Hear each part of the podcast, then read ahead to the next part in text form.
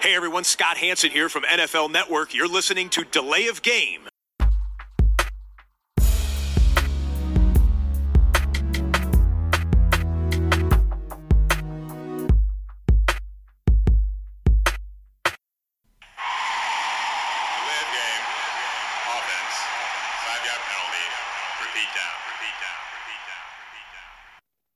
Und willkommen zu Delay of Game, der Football Podcast Episode 249. Nach dem Ausfall in der Woche vor Weihnachten sind wir jetzt wieder am Start nach Weihnachten. Wir hoffen, ihr hattet schöne Feiertage. Ich war ganz zufrieden, auch wenn es nicht äh, ohne Trubel natürlich war. So mit der Besinnlichkeit ist es halt immer so eine Sache.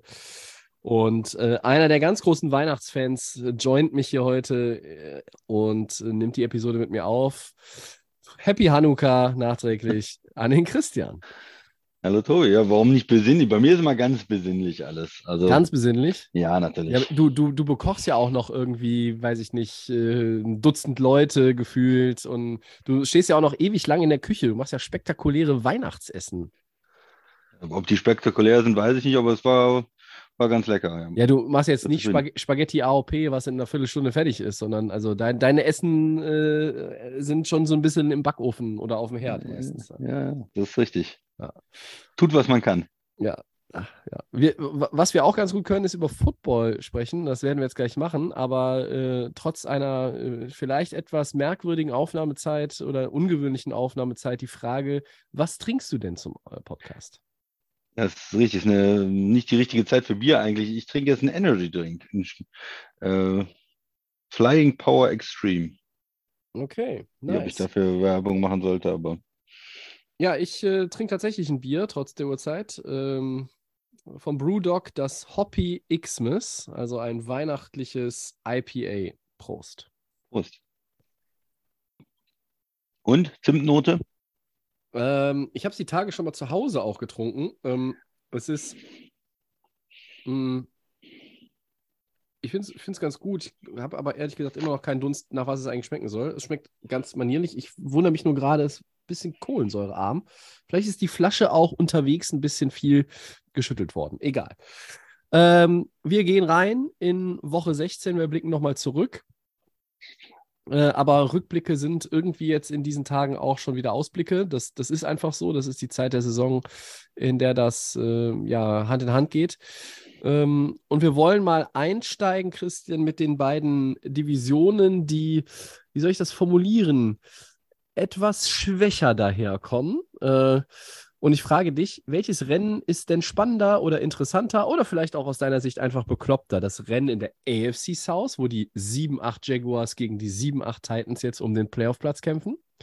Oder das Rennen in der NFC South, wo die 7-8 Buccaneers quasi in einem Triple Threat Match gegen die 6-9 Panthers und die 6-9 Saints sich befinden? Bitte sehr. Ja, ich finde äh, das in der NFC noch ein bisschen spannender. Also in der NFC South ist ja eine schlechte Division. Man wusste vielleicht schon vor der Saison, dass es nicht die beste Division aller Zeiten wird. Houston ganz klar Rebuild abgeschrieben, haben mit den Playoffs nichts zu tun. Äh, dann hat man äh, die Colts, die man vor der Saison vielleicht noch ähm, auf der Rechnung hatte für die Playoffs auch, weil eigentlich starkes Team, gute Defense, aber dann diese, diese Quarterback-Problematik und ihnen fällt das jetzt alles äh, immer wieder ja auf die Füße. Ne? Jedes Jahr suchen sie einen Quarterback und ich habe das Gefühl, jedes Jahr wird es schlimmer und jede, jede Jahr wird es verzweifelter. Äh, es ist, hat sich von Philip Rivers über Carson Wentz zu Matt Ryan äh, nicht verbessert, äh, Head Coach gefeuert, äh, Desaster. Und dann hat man diese zwei Teams, die dann überbleiben, Tennessee, die immer wieder über ihren Verhältnissen irgendwie spielen, auch wieder dieses Jahr sie ähm, Brown ge getradet haben, trotzdem eigentlich auf Playoff-Kurs waren und das waren 7-3, glaube ich. Ähm, 7-2 auch, auch gewesen, 7-2 oder 7-3 gewesen, auf jeden Fall. Ähm, dann aber diesen äh, ein paar schwere Gegner gehabt und dann aber auch diesen Ausfall vom, vom Quarterback äh, nicht, nicht verkraften können. Dann, wenn du dann schon so über deinen Verhältnissen spielst und versuchst mit so einem Kader durchzukommen, wenn dann entweder Henry ausfällt oder Tannehill ausfällt, das ist dann auch irgendwo zu viel, glaube ich. Und Tennessee jetzt in dieser Abwärtsspirale. Und dafür äh, Jacksonville stark, äh, eigentlich abgeschrieben gewesen und jetzt kommen sie und spielen guten Football und sind natürlich das Team, ähm, was das Ganze jetzt übernimmt. Das ist dieser klassische Zweikampf jetzt. Das heißt, da geht man wirklich hin. Letztes Saisonspiel auch, was jetzt in Woche 17 passiert, ist dann gar nicht so spannend. Woche 18 in Jacksonville um die Division. Ja, egal wie jetzt nächste Woche läuft, eigentlich das ist das Spiel, ähm, wo sich äh, entscheiden wird und wo die Titans als Außenseiter dann kommen, weil sie jetzt einen schlechten Lauf haben. Sie spielen auswärts und Jacksonville hat alle Möglichkeiten, die Division zu gewinnen. Wobei ich Jacksonville nicht hundertprozentig vertraue und auch mich nicht wundern würde, wenn das das Spiel wird, wo dann Henry auf einmal wieder für 200 Yard läuft und Tennessee doch noch in die Playoffs kommt. Aber wir haben halt hier einen klassischen Zweikampf jetzt von zwei Teams, die es am letzten Spieltag äh, entscheiden ähm, und dann eins in die Playoffs kommt. In der, in der äh, NFC South ist es einfach dramatisch schlecht, ja. Es ist ein Team wie Tampa, das äh, Playoff ähm, und, und Super Bowl Aspirationen hatte vor der Saison, wollte, wollten da wieder hin und, und sind einfach abgestürzt dieses Jahr, können diese schlechte Division nicht gewinnen. Und immer wenn man denkt, man, alle, alle wollen die nicht, die Division und Tempo müsste doch nur, dann, dann schaffen sie es nicht und, und kommen da nicht weg. Und dann sind noch die ganze Zeit drei, vier Teams drin gewesen, ähm, um diese Division zu gewinnen. Und das ist einfach ein, ja, gruselig. Die ist ein bisschen gruselig, die Division, finde ich. Und dass, dass Carolina zum Beispiel nach einer Division, äh, nach einer Saison, wo man Quarterback wechselt, zu Baker Mayfield versucht, den äh, entlässt, mit Sam Darnold arbeitet und, und dann trotzdem jetzt irgendwie noch eine Chance hat, in die Playoffs zu kommen.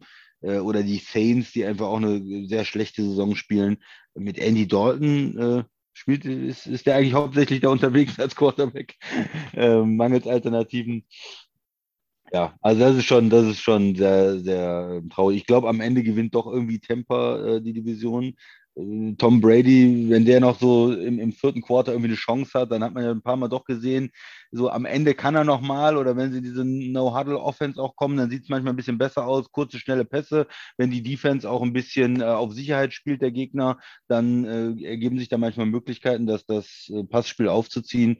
Und dann werden sie wahrscheinlich die Division gewinnen, aber es ist wirklich, wirklich gruselig. Und die fünf in der NFC sind ja wahrscheinlich dann die Cowboys, äh, höchstwahrscheinlich, äh, wenn da nicht mehr so viel passiert. Die Eagles müssen noch ein Spiel eigentlich gewinnen. Und dann sind die, sind die Cowboys die fünf und dann haushoher Favorit in Tampa, ne? Wenn, wenn es soweit kommt und soweit äh, wird es in meinen Augen kommen, äh, auf dem Papier schon irgendwo nach dem Verlauf der Saison. Aber die Cowboys, äh, glaube ich, spalten die NFL-Gemeinde wie kaum ein anderes Team. Dazu vielleicht später nochmal. Ähm, wenn ich jetzt so darauf gucke, ich habe jetzt darauf rausgehört, du findest es in der NFC South spannender, ne? Ja, ja, ja.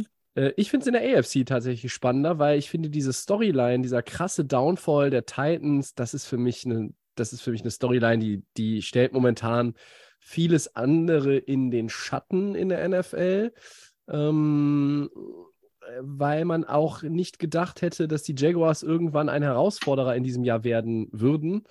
Ähm, selbst wenn du, wenn du nur um 500 mit deiner Bilanz äh, rumgurkst, was die Titans ja jetzt sogar äh, sub 500 tun, die sind äh, mit 7, 8. 7, 8, ja. Ja, äh, unterwegs. Spiele verloren. Genau, und das ist es halt. Sie haben fünf Niederlagen in Folge. Drei, ähm, äh, Ryan, Ryan Tannehill ist äh, out for season, äh, hatte jetzt eine Knöchelverletzung, wurde operiert. Äh, Rookie Malik Willis ist jetzt der Quarterback. Dann gab es irgendwie noch die Diskussion, was ist denn, wenn sie in die Playoffs reinschlittern? Kommt denn dann Tannehill zurück? Es ist wohl nicht der Fall. Äh, aber ich sehe auch gar nicht, wie, wie, wie sie das am Ende schaffen sollen. Ich denke, dass Jacksonville einfach heißer ist. Sie sind ähm, sie sind gut gecoacht, das muss man auch sagen. Doug Peterson, äh, das ist ein Unterschied äh, wie, Tag und Nacht im Vergleich ja. zu äh, dem Kollegen Urban Meyer letztes Jahr, der äh, irgendwelche, äh, also tatsächlich im wahrsten Sinne des Wortes Arschtritte verteilt und, äh, und da irgendwie völlig das Team verloren hat. Trotzdem, ähm, ja, warum, warum finde ich spannender? Einmal die, die Tennessee-Story und natürlich auch, dass Jacksonville ähm, ja, sich so in Richtung Middle of the Pack Team entwickelt hat. Das, das hat, man, hat man nicht kommen sehen. Und für uns war ja immer eigentlich so am Anfang der Saison, naja, vielleicht kommen die Colts noch und dann werden sie nochmal die Titans ein bisschen ärgern können. Dann hat man sich, haben wir beide uns auch früh festgelegt, zu Recht, ab und zu müssen wir auch mal irgendwie richtig liegen, dass die Colts raus sind. Das ist ein verlorenes Jahr für Indy. Aber dass dann tatsächlich die Jacksonville Jaguars das Team sind, das dann nochmal irgendwo Spannung reinbringt in eine insgesamt einfach schwache Division. Hätte ich nicht mit gerechnet. Finde ich mega spannend. In, in, der anderen Conference ist die South natürlich auch nicht uninteressant, weil es einfach dieser, ja, dieser, dieser, diese Triple-Konstellation äh, ist. Aber ich schließe mich dem Christian hier an, Leute. Also, die Bucks haben erstmal noch dieses eine Spiel Vorsprung. Die spielen gegen Carolina und in Atlanta. Atlanta ist inzwischen eliminiert aus der Nummer. Ja. Ähm, ich glaube, äh, auch wenn Carolina hier und da einfach auch gute Spiele jetzt gemacht hat, äh, zuletzt. Äh, also Detroit haben nicht viele geschlagen, äh, seit Oktober war, ne? Und das haben sie geschafft. Ähm, aber Carolina müsste halt ja, dieses, dieses Tampa Bay-Spiel jetzt einfach gewinnen. Das, das sehe ich nicht kommen. Und New Orleans spielt jetzt noch gegen Philly, die auch noch einen Sieg brauchen, um den Nummer One Seed sicher zu machen. Äh, von daher werden die sich jetzt auch nicht unbedingt in dem Spiel zurücklehnen und deshalb sind die Saints für mich da kein Kandidat. Es geht zwischen Tampa Bay und Carolina. Die Buccaneers werden den Divisionstitel holen. Ja, nur nochmal zu den, zu den Titans vielleicht, äh, was, die verloren haben. Ne? Die haben äh, gegen Cincinnati verloren, Playoff-Team. Die haben äh, bei den Eagles verloren, klar, Playoff-Team. Die haben dann gegen Jacksonville verloren, die jetzt einen guten Lauf haben, hast du gesagt, ihre Rivale jetzt in der Division. Und die haben bei den Chargers dann äh, verloren gehabt, die ja auch äh, schon für die Playoffs qualifiziert sind. Jetzt das Spiel gegen Houston. Ähm, zu Hause gegen Houston hat es natürlich nicht verlieren. Das war natürlich jetzt bitter. Aber davor muss man sagen, waren das natürlich auch alles äh, keine einfachen Gegner ähm, gegen diese da in diese, in diese Negativgeschichte reingerutscht sind. Und seit dem Chargers-Spiel ist, glaube ich, auch ähm, Ryan Tannehill dann verletzt. Wenn ein Quarterback natürlich dann ausfällt, ja, sahen die Offense natürlich jetzt schon extrem ähm, schlecht aus. Und ja, das wird, wird schwer, ja, in, in Jacksonville dann zu spielen um die Division. Ähm, es ist überraschend, dass sie, dass sie dann noch dabei sind, sozusagen. Also ich hatte es mir nochmal angeguckt, aber es ist tatsächlich so, selbst wenn sie ja 7-9 gehen, und äh, äh, Jacksonville dann, äh, was sind die dann, 8-8 mhm. und äh, gegeneinander spielen und, und sie gewinnen das Spiel in Jacksonville, dann könnten sie mit 8-9 dann die Division tatsächlich noch gewinnen im negativen Rekord. Crazy, äh, haben wir auch schon in der Vergangenheit das ein oder andere Mal natürlich erlebt. Ähm, ich möchte auch noch mal einen Satz zu den Titans sagen, bevor wir einen weitergehen. Ähm, und zwar, ähm, die Titans hatten ja nach dem 0-2-Start äh, eine, eine wirklich sehr, sehr gute Phase mit sieben Siegen in acht Spielen. Immer auf was, ja, nur, nur gegen Kansas City in Overtime verloren. Richtig, muss man aber, sagen. ja, aber man muss auch noch mal überlegen, gegen wen sie gewonnen haben. Sie haben gegen Vegas gewonnen. Sie haben gegen, zweimal gegen Indy gewonnen. Sie haben gegen Houston gewonnen, gegen Denver da war Washington. Gegen Washington dabei, die zu dem Zeitpunkt äh, noch nicht im Taylor-Heineke-Modus waren. Äh, und sie haben Green Bay geschlagen, äh, just bevor Green Bay angefangen hat, äh, doch nochmal, wie formuliere ich das jetzt äh, möglichst nett, äh, den, den, bevor Green Bay den Kopf aus dem Arsch gezogen hat. die Packers haben sich ja irgendwann jetzt ja auch nochmal darauf ja, irgendwie verständigt, dass man, dass man da nicht irgendwie alles jetzt das Klo runterspült, sondern noch ein bisschen Gas gibt. Äh, und dann wirken diese Siege, wenn man auch überlegt, zu welchem Zeitpunkt gegen die entsprechenden Teams und gegen Vegas, Indy oder Houston ist egal, wann du gegen die spielst. Also das sind ja Pflichtaufgaben. Äh, das wirkt alles nicht so gut. Diese ganze Saison der Titans wirkt nicht so gut. Sie ist eigentlich unter dem Strich schlechter, als, als, als das 7 zu 8 sogar aussagt, finde ich. Ähm, äh, ich weiß, ich bin ein Befürworter dieses äh, Mottos, du kannst nur den Schedule spielen, den du hast, aber ähm, man, also man muss Prinzip mal, man haben sie in Relation setzen. Ne? Ja, im Prinzip haben sie gegen äh, starke Gegner verloren und haben schwache Gegner geschlagen und haben so das gespielt, was sie können dann in der Saison. Kann man das dann am Ende festhalten? Mehr war nicht drin, mehr gegen die richtigen Schwergewichte, gegen die Cincinnatis, gegen die Kansas Cities äh, in der AFC, das war nicht drin und sind eigentlich im, im, im Playoff-Rennen, äh, dadurch, dass die Division schlecht ist, bleiben sie da irgendwie drin. Ne? Ja, ja so. Aber so Jacksonville muss, muss man ja auch sagen, haben ein bisschen Glück. Die haben auch eine lange Zeit schlecht gespielt am Anfang der Saison.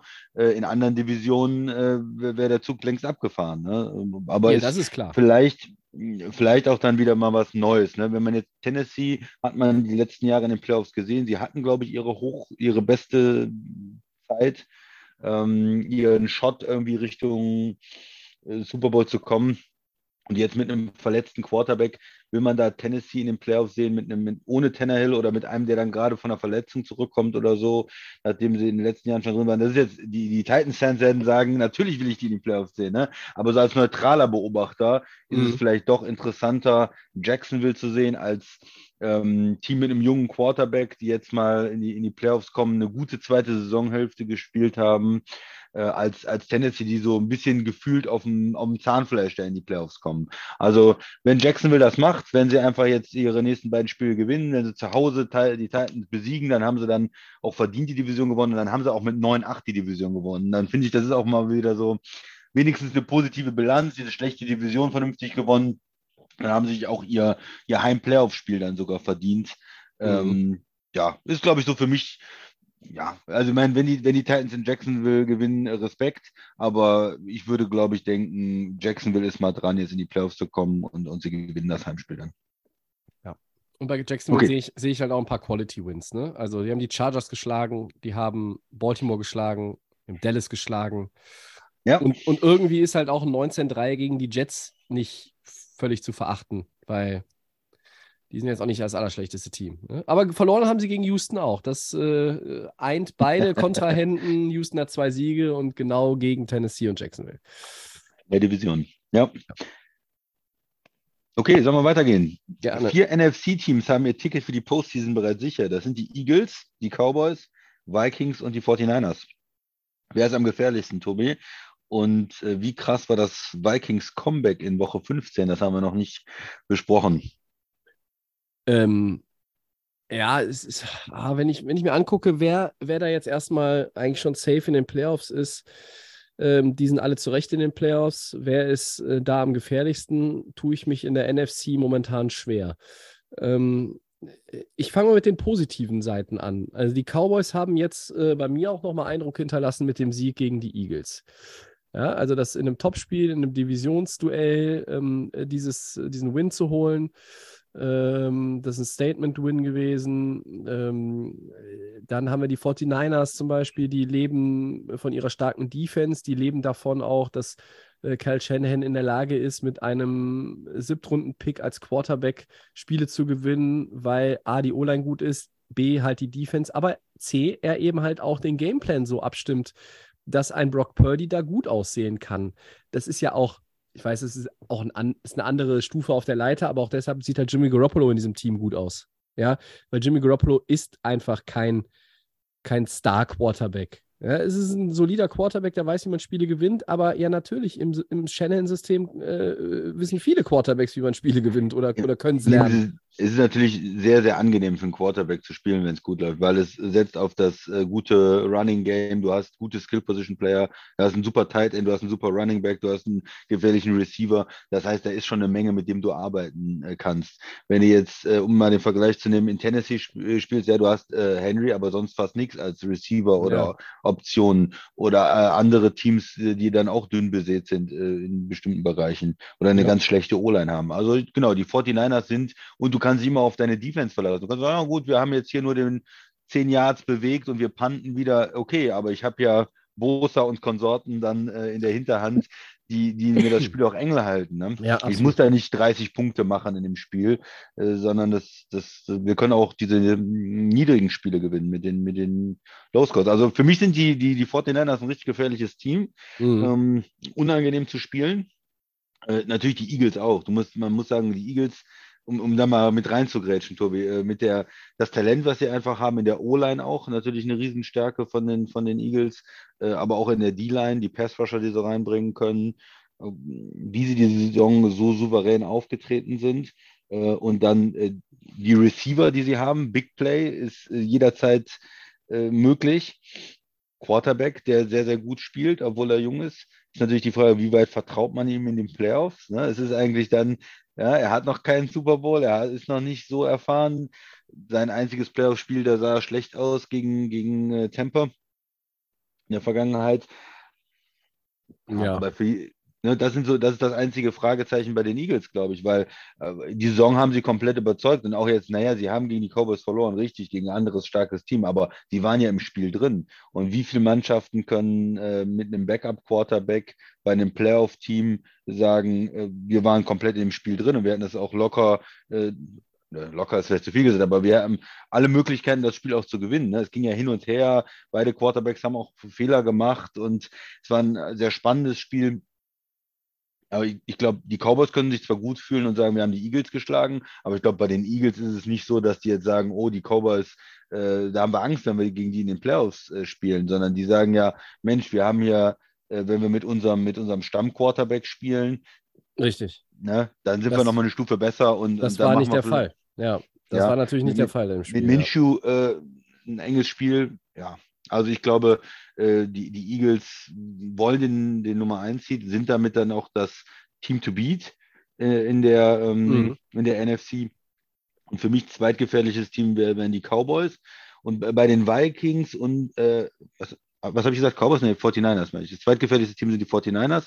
Und bei den Cowboys und Vikings, bei den beiden Teams, da habe ich immer noch so die Fragezeichen. Ich, Cowboys, gut und schön und alle mögen die Cowboys, aber ich habe halt Fragezeichen bei dem Coach. Ja, er hat schon mal einen Super Bowl gewonnen, okay, aber er ist auch der, der in den Playoffs sehr oft gescheitert ist, öfters mal Fehlentscheidungen gemacht hat, wo ich mir nie so richtig sicher bin, was ähm, in so einem, in so einem Playoff-Spiel, ob er da das richtige, die richtigen Antworten hat. Und äh, bei den Vikings äh, ist dann auch die Frage, wie weit traut man Cousins? Ähm, ist es im, er hat dieses Playoff-Spiel auch in New Orleans gewonnen. Es ist kein schlechter Quarterback, aber wenn man einen Brady hat, einen Rogers hat oder einen Mahomes hat, dann hat man als Fan ein anderes Vertrauen zum Quarterback. Cousins ist halt immer so 80 Prozent, aber man hat auch mal, äh, kann auch ein schlechtes Spiel dabei haben. Und der ist, ähm, hm. Auch die Saison, die Vikings haben sehr, sehr viele knappe Spiele gewonnen. Ne? Was sind sie? 10, 10-0 in, in One-Score-Games oder sowas, so eine verrückte Nummer. Äh, das könnte halt auch anders laufen. Also bei den Vikings äh, und Cowboys habe ich immer auch manchmal die Defense von beiden Seiten. Ne? Äh, die haben auch manchmal schlechte Tage irgendwie. Auf einmal geben die sehr, sehr viele Punkte ab, äh, können keinen stoppen dann haben sie wieder Tage, wo sie sehr viele Turnover kreieren und äh, wie eine starke Defense aussehen. Also die Vikings Defense, ja, ist auch mein Vertrauen nicht so hundertprozentig da. Es ist was anderes bei den 49ers, ist was anderes bei den Eagles. Also wenn wir jetzt Eagles, 49ers und dann so Cowboys und Vikings mit Fragezeichen von äh, den äh, vier Teams jetzt. Jetzt habe ich das alles irgendwie weggenommen, Tobi. Nee, gar, gar kein Problem. Ich finde, ähm, natürlich, ich habe eben gesagt, es war ein Statement-Win der Cowboys, aber da geht es auch gar nicht darum, ob jetzt Minshew oder Hurts der Quarterback ist, sondern ähm, du willst einfach dieses, dieses Team aus seiner Division, willst du einfach schlagen. Und die Cowboys haben das Verständnis, auch wenn Cooper Rush gut gespielt hat, mit Doug Prescott wäre es vielleicht irgendwie, vielleicht die ganze Saison Doug Prescott wäre, wären sie vielleicht noch ein also vielleicht ein Sieg mehr oder wären die Division noch irgendwie drin, keine Ahnung. Also insgesamt ähm, äh, verstehe ich deine Punkte. Ähm, ich setze aber, man, man kann bei den NFC-Teams, die schon qualifiziert sind, positive und negative ähm, äh, Punkte finden. Ich finde, die Eagles haben den besten Gesamteindruck hinterlassen. Aber ähm, wie gut ist Jalen Hurts in den Playoffs? Äh, und, und sind dann auch, sind dann auch die anderen Spieler, die die bei den Eagles tragende Rollen einnehmen, sind sie dann, also von den Jüngeren, die noch nicht so viel Playoff-Erfahrung haben, wie gut sind sie dann? Ähm, bei den Cowboys äh, sehe ich eigentlich, also von den, von den, von den NFC schon für die Playoffs qualifizierten Teams sehe ich den, haben die Cowboys den besten Quarterback. Das ist der Quarterback, den ich am meisten vertrauen würde. Unter, unter äh, Hertz, Cousins, Purdy und Prescott, ja, dann nehme ich doch immer Prescott. Ja? Äh, und ich werde, glaube ich, äh, vorbehaltlich der letzten beiden Spiele äh, auch dann am Ende noch äh, ein bisschen mehr mich Richtung Cowboys bewegen. Das, ich traue den Cowboys eine Menge zu, äh, wenn die jetzt nicht mehr sich äh, völlig ins Bein schießen die letzten zwei Wochen. Ähm, sie sind die Nummer 5, da wird sich auch nicht mehr viel, viel dran verändern lassen. Ähm, aber ähm, ja, bei den Vikings, ah, Cousins, es sind diese, die engen Spiele, das ist, das ist gut, wenn du die gewinnen kannst. Und sie gewinnen alle. 11-0 in One-Possession-Games sogar, nicht nur sogar 11, 10, es sind sogar ja. 11 mittlerweile, Wahnsinn. Äh, und natürlich dieses äh, epische Comeback gegen die Colts. Äh, lustigerweise, dieses Spiel habe ich erst ab der Halbzeit, also ich habe in der Halbzeitpause eingeschaltet und äh, wenn ich jetzt den, den Spielstand ausgeblendet hätte ähm, und hätte, hätte quasi unten den abgeklebt auf dem Fernsehbildschirm, dann hätte ich gedacht, die Vikings gewinnen das Spiel 72 zu 0. Weil Ja. ich hätte ja nie, nie damit gerechnet, dass die Colts in der ersten Halbzeit so dick vorne waren. Klar habe ich den Score gesehen, aber ich habe von der ersten Halbzeit erst hinterher Highlights geguckt und, und zwar ein, also natürlich ein NFL-Rekord und ein episches Comeback und eine geile Party und alles super toll. Ähm, ich will mich jetzt noch nicht so lange an diesem Comeback aufhalten, weil es jetzt auch schon ein bisschen länger her ist und ich weiß, unsere Vikings-Zuhörer haben das etwas bedauert, dass letzte Woche ausgefallen ist, ob wir das äh, schön hätten ausschlachten können. Ähm, ja, und bei den, wie gesagt, bei den Niners, äh, Purdy und Playoffs, ja, mal gucken. Und ist die Offense dann irgendwann, muss man nicht dann doch ihm ein bisschen äh, die, die Fesseln lösen und inwieweit äh, könnte das zum Problem werden? Also ich sehe überall äh, Pro Pros and Cons äh, bei diesen vier Teams. Ähm, ich verstehe das Ranking vom Christian, dass man, dass er die Eagles und die, und die 49ers über die anderen beiden drüber setzt. Ich würde Im Moment, ich, Im Moment würde ich eigentlich auch sagen, die Eagles sind das Team to beat, aber je nachdem, wie die Reihenfolge ist, da kann sich auch noch was verschieben, gehe ich vielleicht am Ende mit einem anderen Team. Was, wo ich sage, das ist mein Favorit in den NFC, NFC Playoffs. Aber Vielleicht ein, ein Punkt noch zu dem äh, Comeback. Ich hatte natürlich auch ein bisschen mit dem, dem Basti, unserem Vikings-Fan, äh, geschrieben und äh, hatte dann in der ersten Halbzeit ein bisschen ihm gesagt, dass ich auch Spaß hatte an der, an der Führung der Colts und wir haben dann die ganze Zeit getextet. Das war schon, war schon lustig, weil äh, es natürlich ähm, für einen Fan dann noch so, so, ein- so ein Comeback zu haben und, und zurückzukommen, Wahnsinn. Also ich, ja, ich, ich konnte mich ein bisschen über die Vikings-Fans dann lustig machen, aber das äh, ist mir dann auch im Hals stecken geblieben. Nee, haben sie toll gemacht, äh, dass sie ja, da nicht aufgegeben haben. Ich meine, die Colts haben natürlich auch einiges dazu beigetragen. Da gehört schon eine gewisse Inkompetenz dazu, ein äh, 33, äh, äh, 33 Punkte in der ersten Halbzeit und dann nichts mehr zu machen da. Und äh, ja, aber gut. ich fand auch, dass das Spiel, äh, ich will den Vikings nichts absprechen, aber das Spiel hat mehr über die äh, Colts in meinen Augen ausgesagt, über die Saison der Colts, als über die Saison der Vikings. Dass die Vikings ein gutes Team sind, dass die Vikings nach Rückständen gewinnen können, dass die Vikings äh, enge Spiele gewinnen können, das war mir vorher klar. Das haben wir auch in dem Spiel wieder gesehen. Das wurde dann ja noch ein enges Spiel, ähm, auch wenn das ein episches Comeback war, war, keine Frage. Das werden wir vermutlich die nächsten zehn Jahre so nicht nochmal sehen. Aber ähm, es hat doch einfach auch verdammt viel über die Saison der Colts äh, ausgesagt, in meinen Augen. Ähm, aber wir Hm. haben ja diese, diese vier, vier Teams, äh, Christian, beziehungsweise ähm, dann noch natürlich den Sieger aus der äh, grausamen South, aber Ja. ähm, dahinter gibt es noch zwei Wildcards zu äh, vergeben. Und ich habe sie ja lange, vor einigen Wochen schon angefangen, ähm, den Abgesang einzuläuten.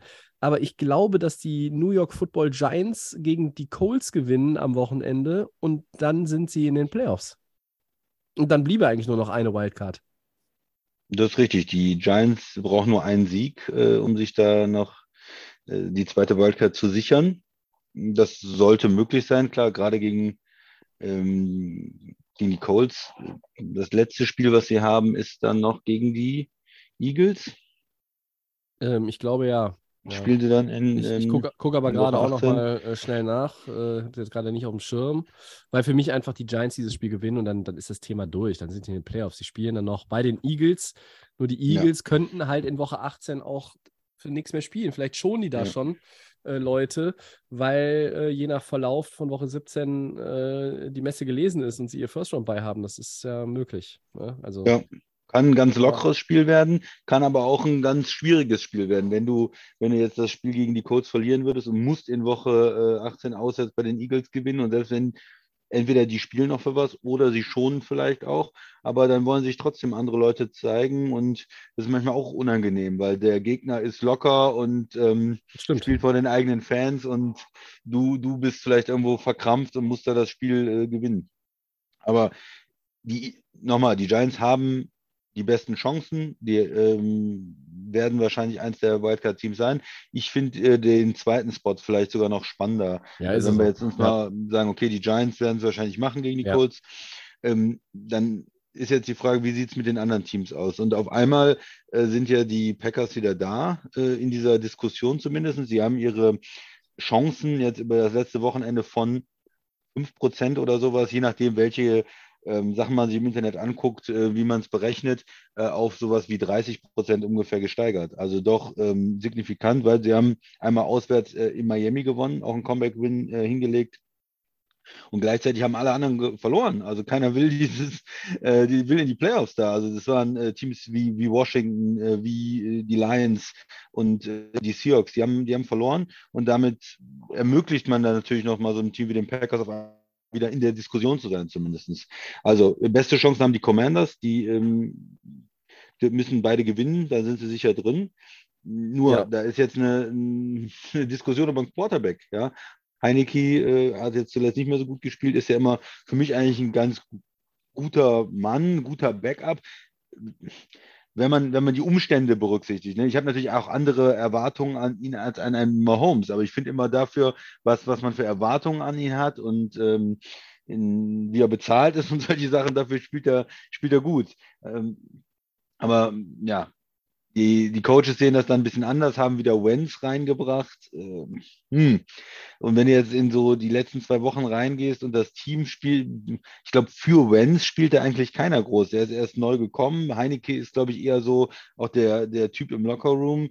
Auf der anderen Seite hat Wenz natürlich grundsätzlich mehr Talent an, an Physis. Wie weit kann er den Ball werfen? Wie schnell ist er?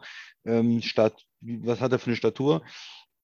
Ja, schwierige Entscheidung jetzt, aber in so einer Situation, wo du in die Playoffs bist, nicht zu wissen, wer ist der Quarterback, das ist ja auch ganz viel im Kopf, ne? Äh, Wenn du schon nach dem dritten Drive das Gefühl hast, nee, ich will eigentlich wieder den anderen Quarterback oder drei Ja. Leute in der O-Line sagen, Mensch, der, der Wentz, der ist es doch nicht. Ja, schwierig. Also Washington, ich war ja pro Washington äh, diese Saison und hatte eigentlich ein gutes Gefühl, dass sie in die Playoffs kommen, aber jetzt zuletzt, äh, das gefällt mir nicht, muss ich dir ganz ehrlich sagen. Das wird mir auch als Washington-Fan, jetzt den Wentz da wieder reinzubringen, oh, der wieder verletzt war und der, dann wechsle ich vielleicht im Spiel oder einer ist wieder verletzt und ich bringe den anderen. Das ist, das ist nicht das Richtige, glaube ich. In den Playoffs, du musst eine, am Ende der Saison musst du wissen, wer ist dein Team und wa- was sind deine Leute und, und du musst dich voll fokussieren. Und wenn solche Sachen äh, sind, sind glaube ich, nicht so nicht gut. Ja? Also Washington könnte rausfallen. Wer kommt dann rein? Ja? Die, ähm, wenn, wenn das so wäre, Green Bay muss jetzt gegen Minnesota spielen, schwieriges Spiel, und dann Heimspiel gegen die Lions. Das könnte vielleicht dieses entscheidende Spiel sein. Lions, Packers in Lambo letzte Woche um die entscheidenden, um, um diesen entscheidenden ähm, Sieg für den für das äh, Wildcard-Ticket. Also das, das würde ich mir so ein bisschen wünschen. Das wäre natürlich super spannend. Äh, die Lions hätten sich auch verdient, zumindest diesen Shot zu bekommen, so wie sie jetzt in der zweiten Saisonhälfte spielen. Äh, da war jetzt, du hast gesagt, gegen Carolina der Rückschlag. Die Carolina ist einfach über die drüber gelaufen. Die haben unheimlich schlecht in der Run-Defense gespielt. Aber trotzdem hätten sie es meiner Meinung nach verdient. Wenn man sich so die ganzen, die letzten zehn Spiele anschaut, wären die Lions eigentlich ein Playoffs-Team. Und wenn es da zu einem Duell kommt äh, in Woche 18, dann würde würd mich persönlich freuen. Ja, Seattle, vielleicht als letztes Team noch, die wir drin haben, die haben sich ein bisschen rausgenommen und sind jetzt hinten dran. Die müssen schon hoffen, dass dann die anderen mehrere andere verlieren. Und für die wird es, glaube ich, von dem, was ich gesehen habe, von, von dem Weg ein bisschen schwieriger. Ne?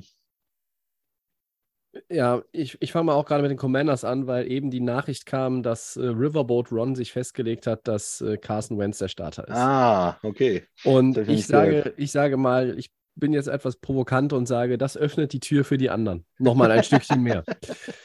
Ich, ich glaube, ähm, dass die Commanders vielleicht am Ende, dass, dass, es, dass es die was kostet. Der Vorteil für Washington ist natürlich, dass du A, momentan auf diesem Platz schon stehst und B, hast du zwei Heimspiele, du spielst gegen Cleveland, die spielen für nichts mehr und haben, zudem kommen wir gleich nochmal im Zwischensegment, einen Quarterback, der, ach, keine Ahnung, der hätte auch einfach, eigentlich hätten sie ihn auch noch für den Rest des Jahres sperren sollen, so wie der spielt. Ähm, ja, also die, die, einen, die einen Spiele für die, äh, für die Anschuldigungen und Vorwürfe und, und äh, offenbar auch die Taten, die er da äh, auf seinem äh, Kerbholz hat. Und die anderen Spieler, die ihn einfach jetzt nachträglich noch gesperrt für die, für die viermal Scheiße, die er abgeliefert hat. So, und dann spielst du gegen Dallas. Und Washington gegen Dallas, ja, das ist ein Divisionsspiel, aber Christian, ich weiß auch nicht, ob die Commanders das abgeben, weil Dallas spielt doch an dem an Woche 18 für nichts mehr. Die haben keine Bye Week, die sind die, der 5 Seed ganz safe. Was wird denn da, also oder wird Cooper Rush die auseinandernehmen, die Commanders? Weiß ich nicht, vielleicht.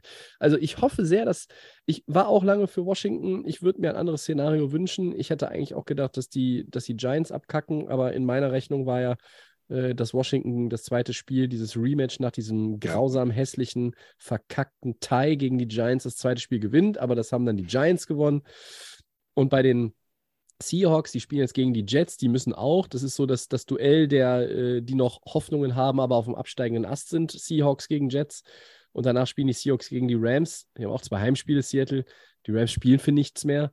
Äh, die spielen quasi nur noch, äh, ja, die machen so ein bisschen die Baker Mayfield-Show weiter, die da jetzt so ein bisschen. Baker Mayfield, der erinnert mich so ein bisschen an Jeremy Lin einst bei den New York Knicks. So ein so, ein bisschen Hype-Phase und irgendwann ist. One-Hit-Wonder, oder? Ja, so ein bisschen. Aber jetzt ist es schon, schon Two-Hit-Wonder. Also schon zwei gute Spiele gemacht. Naja, und dann haben wir die, die Lions und die Packers. Und ich wünsche mir ja eigentlich, dass es ein Szenario gibt äh, mit Siegen der Lions gegen Chicago und der Packers gegen Minnesota. Äh, und, und das ist halt schon, da wird es halt schon schwierig. Ähm, und dass vielleicht die Commanders was liegen lassen und die Jets gegen die Seahawks gewinnen. Und dann wäre es nämlich so, dass der Sieger Lions gegen Packers in Lambeau Field, aber auch wohlgemerkt in Woche 18.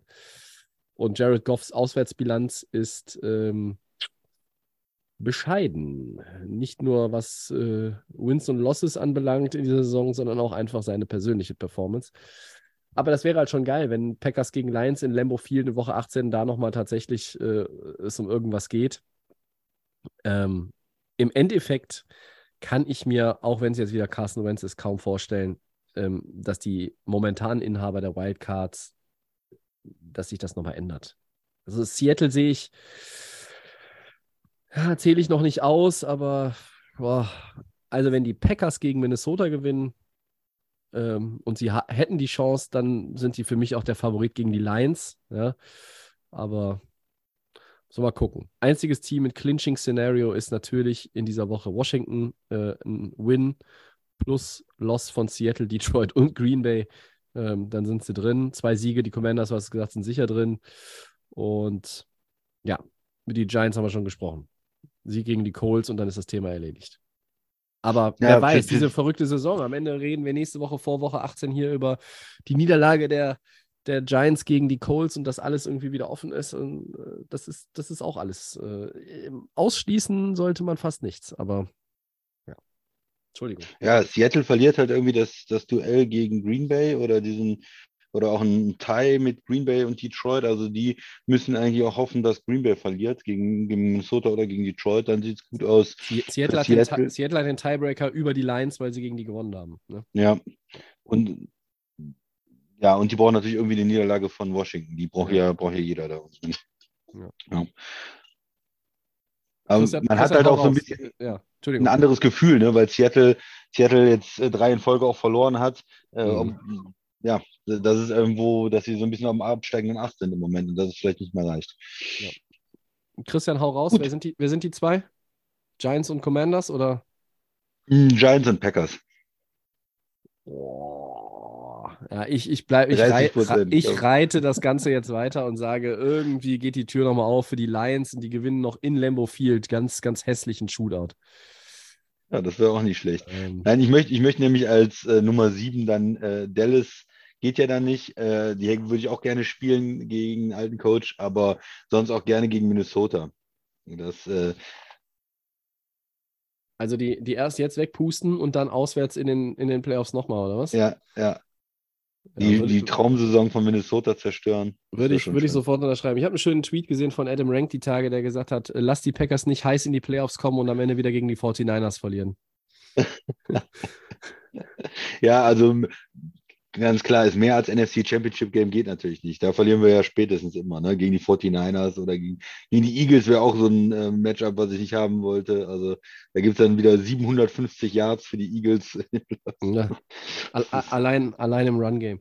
Ja, Ja, äh, die NFC-Playoffs werden mir nicht gefallen dieses Jahr, aber die AFC-Playoffs umso mehr. Und das wäre vielleicht jetzt auch die perfekte Überleitung, Ja. um äh, nochmal darauf zu gucken. Ähm, Christian, wir hatten vier Teams in der NFC, die das Ticket sicher haben. Fünf sind es in der AFC sogar. Die Mhm. Bills, die Chiefs, die Bengals, die Ravens und nach ihrem Sieg in Woche 16 auch die Chargers. Ähm, die ich irgendwann mal, glaube ich, im 30%-Bereich angesiedelt hatte vor einigen Wochen. Aber ähm, da haben auch alle vier sie gespielt in den letzten Wochen. Also das muss man ja, muss man ja auch mal, das Glück muss man auch mal haben. Und auch hier die Frage, ähm, wer ist aktuell am besten drauf von den bereits Qualifizierten? Und danach wollen wir nochmal darüber sprechen, wer aus dem folgenden Quartett die letzte Wildcard ergattert. Da reden wir noch über eine. Dolphins, Patriots, Jets. Und tatsächlich auch das unfassbar, dass sie irgendwie noch nicht eliminiert sind und noch immer nicht klar ist, dass Mike Tomlin den ersten Losing Record seiner Karriere hat, die Steelers. Die- Aber fang, fangen wir mal an mit den Fünfen, die drin sind. Wer ist aktuell am besten drauf?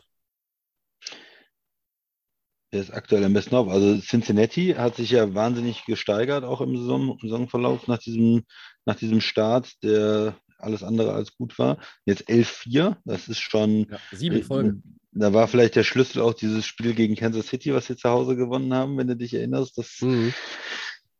Ja, also wenn wenn ich jemanden sagen muss, Cincinnati und auf der anderen Seite auch Kansas City, die, die sind auch gut drauf, kann man auch nicht sagen. Die, die sind auch am Gewinnen, äh, da läuft es auch gut. Äh, wir haben gesagt, die Division wird viel, viel schwerer vor, äh, vor diesem Jahr. Die lachen doch darüber. Die lachen doch über die Situation äh, bei den Raiders, die lachen über die Situation äh, in Denver. Äh, die sind 4-11, die wollten da irgendwie angreifen.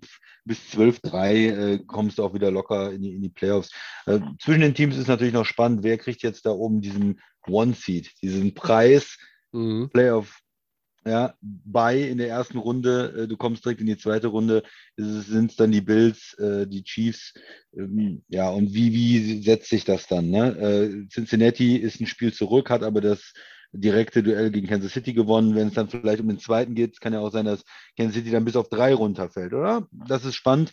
Am besten drauf für mich im Moment ähm, Cincinnati und äh, dann aber auch Kansas City sehr gut drauf. Ja, da würde ich äh, Cincinnati auch äh, ganz nach oben stellen, plus äh, Buffalo. Die haben sechs Spiele in Folge gewonnen. Also die haben den zweitheißesten Streak in der AFC, ja, ähm, hinter den Bengals. Und ähm, es gibt hier und da Fragezeichen, ähm, äh, weil es gibt Ausfälle in der Defense, es gibt ähm, den einen oder anderen Fehler von Josh Allen, da werde ich ja auch nicht müde, immer drauf rumzureiten. Aber im Endeffekt, Buffalo gewinnt die Spiele. Die haben, wie gesagt, sechs in Folge gewonnen. Und da ist schon, schon lange nicht mehr die Frage, ähm, die sich vielleicht noch vor, vor vier oder fünf Wochen gestellt hat, ob diese Division auch nochmal spannend wird, ob sie vielleicht nochmal den, den Lead in der Division abgeben, so wie in der vergangenen Saison. Nein, gar nicht. Die haben das, haben das super souverän eigentlich äh, runtergespielt jetzt in der Division. Äh, man hat bei Buffalo natürlich immer noch das Gefühl, sie könnten noch wieder einen Gang höher schalten. Sie sind noch nicht vielleicht auf diesem absoluten Niveau, ähm, wo viele sie, sie erwarten oder was viele ihnen zutrauen. Aber ähm, ja, es sind, es sind die üblichen Verdächtigen. Also wir beide benennen jeder zwei Teams und dann sind es letztlich drei, um, über die wir hier reden. Es sind die, die Chiefs, es sind die Bengals und es sind die Bills. Ähm, und, und die Ravens spielen ja auch noch gegen die Bengals in Woche 18. Mal Mhm. gucken, ob das nochmal äh, auch um den Divisionssieg äh, äh, spannend wird, weil die Bengals vielleicht natürlich jetzt noch einen liegen lassen. Sie spielen jetzt gegen die Bills, die Ravens müssen die Steelers in Schach halten. Äh, und dann wäre auch da nochmal äh, noch mal einfach mehr Feuer in der ganzen Geschichte drin. Baltimore Ähm, ist ein bisschen unterm Radar auch, ne? Weil, weil Lamar Jackson Ja, dann Lamar ist nicht da, ist ja. Und, und dann, dann spielen sie jetzt auch nicht so dominant, aber sie gewinnen ihre Spiele und sind sicher, das hätte ich nicht gedacht, dass sie ähm, trotzdem so sicher in den Playoffs sind. Und auch wenn sie dann hinterher als äh, fünf kommen und äh, bei der Nummer vier spielen, was jetzt Jacksonville wäre, hm, haben sie insgesamt die, die bessere Division gespielt. Sagt dann über das äh, Spiel noch nichts aus, aber was machst du mit Baltimore? Ähm, ist, ist Lamar dann zu den Playoffs komplett super fit und, und, und frisch? Können sie dann mal richtig angreifen? Interessantes Team, Äh, eine interessante Situation auch auch für Baltimore. Oder können sie sogar noch Cincinnati jetzt übertrumpfen am Ende und sind dann vielleicht die drei und, und Cincinnati muss in der ersten Runde nach Jacksonville oder sowas. Ne? Gut Auch- finde ich, auch dass es die, die Chargers jetzt schon geschafft haben, ähm, Ja. mu man muss ja sagen, dass da ein bisschen wie in der NFC, wer will denn überhaupt in die Playoffs? Dann verlieren auf einmal alle. Und äh, in der AFC ist es ja auch ähnlich. Äh, Teams wie die Jets, die vor ein paar Wochen noch äh, besser dastanden, Mhm. oder New England, äh, auch ein Team wie, wie, wie Pittsburgh, die haben jetzt ja nicht den Playoff-Push gemacht, wo man ja sagt, boah, die spielen so einen super Football und die müssen jetzt unbedingt da rein. Ähm, ich habe jetzt äh, vor allen Dingen nach diesem Miami-Spiel gegen Green Bay und man hat ja vorher auch schon gesehen, bei Tua läuft es jetzt zum Teil nicht so und er hat ja in der zweiten Halbzeit unglaublich schlecht gespielt, muss man ja drei Picks äh, geworfen in der zweiten Halbzeit. Die waren in Führung, hätten das locker gewinnen können und, und dann dachte ich mir, oh, jetzt nur noch äh, 8-7 und äh, Miami fällt raus. Ja, Tua äh, ist jetzt, äh, hat sich dann auch wieder gemeldet wegen dem äh, Gehirnerschütterung und Mhm. ist erstmal, dann dachte ich mir, ah, dann, dann gehen sie noch raus aus den Playoffs. Aber ich finde auch, auch ehrlich gesagt kein anderes Team, was dafür rein soll. Wer, wer nimmt den Miami-Platz, ähm, wenn wir über die anderen Teams sprechen? Äh, New England ist 7-8, die haben jetzt das direkte Duell, können, können das gewinnen, aber die spielen ja noch äh, gegen Buffalo in der letzten Ja. Woche. Die müssen beide gewinnen. Schwer. Miami und Buffalo zu schlagen, äh, so gut sieht New England auch nicht aus. Nee. Über die Halte ich Jets haben wir gesprochen, die haben ein äh, etwas größeres Quarterback-Problem. äh, da hat man jetzt auch nicht so, äh, so ein Vertrauen zu. Und dass ein Team wie Pittsburgh, ja, ich will es nicht ausschließen, dass die irgendwie noch reinrutschen, wie letztes Jahr auch. Aber das ist ja auch nicht, wo ich jetzt sage, die müssen in die Playoffs, die will ich sehen, äh, die machen mir Freude. Also das ist, ja, tue ich mich schwer. Äh, am Ende bleibe ich bei Miami. Äh, in der AFC, in der NFC habe ich gesagt, da tut sich noch was. Äh, ein, ein Team wechselt noch. Äh, in der AFC bleibe ich bei Miami. Ich sage, sie schaffen es noch. Sie, sie bleiben da drin, äh, weil mir auch Miami, wenn die Offense läuft, da macht die auch richtig Spaß mit den zwei schnellen Receivern. Ja. Tua, wenn er, wenn er das Selbstvertrauen hat, dann läuft's. Dann sieht das auch gegen Green Bay in der ersten Halbzeit, das sieht aus wie, äh, wie gemalt, die Offense. Ja, dann läuft, laufe 15 Yard, laufe 15 Yard und bam, Big Play. Äh, wenn die Linebacker nach vorne kommen, dann oder die Safeties, Big Play, äh, Hill ist weg. Das sieht ganz toll aus. Aber wenn Tua irgendwie weiß nicht, ob das alles seine, diese, diese Folgen von der Gehirnerschütterung wirklich sind, ob er nicht fit war, das kann natürlich sein. Ähm, oder ob es einfach auch ist, was man jetzt in der Saison so das Gefühl hat, wenn der, wenn das nicht so richtig läuft, wenn die Defense versteht, was, was sie machen wollen, wenn ähm, die Defense sich darauf eingestellt hat, wenn nicht die einfachen Würfe da sind, er, er probiert dann trotzdem Dinge zu machen und, und macht, dann kommen die Fehler. Ne? Also ich meine jetzt diese, diese Situation, er hat sich schon, sieht manchmal so, er hat sich schon vorher festgelegt, ich werfe mach, den, mach die Täuschung und dann werfe ich dahin und, und guck gar nicht, ob dann da der Corner ist oder der Linebacker ist. Ne? Wenn du dir die Picks anguckst, die drei äh, gegen, Ja. dieses, gegen Miami, das waren alles Quarterback-Fehler. Das war jetzt auch für mich, das war nicht, äh, ah, der ist ja irgendwie abgefälscht worden. Da kann Mhm. man, nein, der hat dem, dem Alexander den genau auf die Nummer geworfen. Und, und auch dem, äh, dem Douglas da, den, und ja, das, äh, ja, alles, äh, hängt das alles mit der Gehirnerschütterung zusammen, wir werden es erfahren. Ich hoffe, dass Miami äh, und, und Tour nochmal ähm, jetzt äh, fit ist und dass wir die nochmal gut sehen und dass die dann in die Playoffs kommen, weil von den Teams, äh, die da möglich sind, ist es für mich das interessanteste Team, Team mit dem meisten Upside. Und deshalb möchte ich in der AFC eigentlich, dass es so bleibt. Tobi, jetzt du. Ich kann mir nicht, nicht vorstellen, dass es irgendwie eine Verschiebung gibt. Ähm, die Steelers, ich weiß nicht, dass sie, ob, ob die Steelers in Baltimore gewinnen können, wenn, weiß ich, spielt Lamar diese Woche oder spielt wieder Snoop Huntley? Wenn Huntley spielt, oh ja, ich traue ihnen das irgendwie zu. Ich glaube, wenn Lamar spielt, würde ich äh, all mein Geld auf, auf Baltimore setzen. Aber äh, ich, ich nehme die Steelers mal aus der Gleichung raus und ich nehme auch die Patriots angesichts äh, des Programms Miami, auch wenn es ein Heimspiel ist und dann aber in Buffalo, die nehme ich auch raus. Ich glaube, dass Miami in Woche 17 in Foxborough gewinnt. Hm. Da bin ich von, das glaube ich.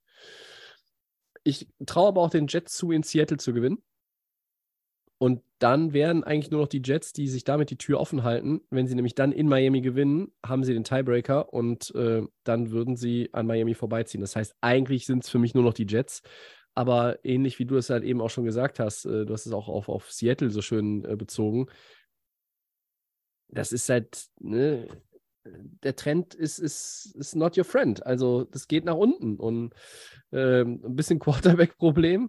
Ähm, ja, ich, also Zach Wilson, Joe Flacco, Mike White, äh, wer auch immer, das sind, die sind alle keine Baker Mayfields, ne? Also Ne? Also so ein Baker Mayfield würde den Jets gut tun, aber äh, kann halt nicht jeder den Baker in seinen Reihen haben momentan. Aber, äh, ja, äh, in, insgesamt, die, die Jets äh, haben, haben ja viel auch in, in ihrer, äh, bei ihren Wins in dieser Saison, bei ihren Siegen, haben sie auch viel von der Defense gelebt und ähm, dass die Jets überhaupt noch im Playoff-Rennen sind, wo viel auf dem Quarterback rumgewechselt wird, dann ihr super Rookie-Running Back sich schwer verletzt und out for season ist. Äh, und sie haben auch äh, Vera Tucker in der Line verloren, ne? Und so. Also, Ja. dass sie überhaupt noch so lange drin hängen, ähm, spricht für sie und spricht dafür, dass sie dieses Jahr gut gearbeitet haben. Sie haben gut gearbeitet bei dieser Organisation. Robert Sala hat einen guten Job gemacht Ja. das auch. Und sie haben die Rookies auch gut integriert. Sauce Gardner hat direkt auch einen Impact gehabt. Es gibt ja auch, gibt ja auch Top 5 Picks, die brauchen zwei, drei Jahre oder den ganzen Rookie-Contract und kriegen dann schon keinen mehr.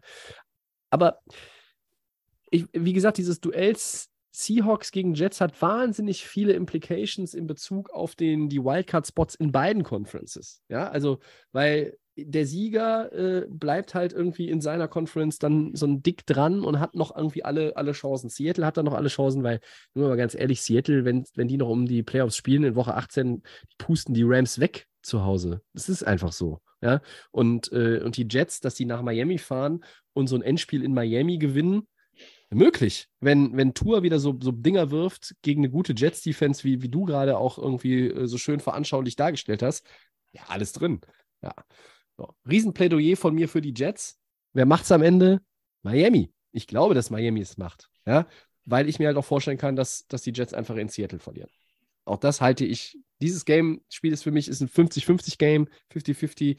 Äh, und dann ähm, Miami hat äh, theoretisch die Möglichkeit, ja schon was zuzumachen, ne? nämlich ein Playoff Berth mit einem Sieg und einem Loss der, ja, oder auch ein Tie der Jets. Also, selbst wenn Jets gegen Seattle in einem Tie endet, was ja durchaus möglich ist. Unentschieden sind schwer in Mode dieses Jahr.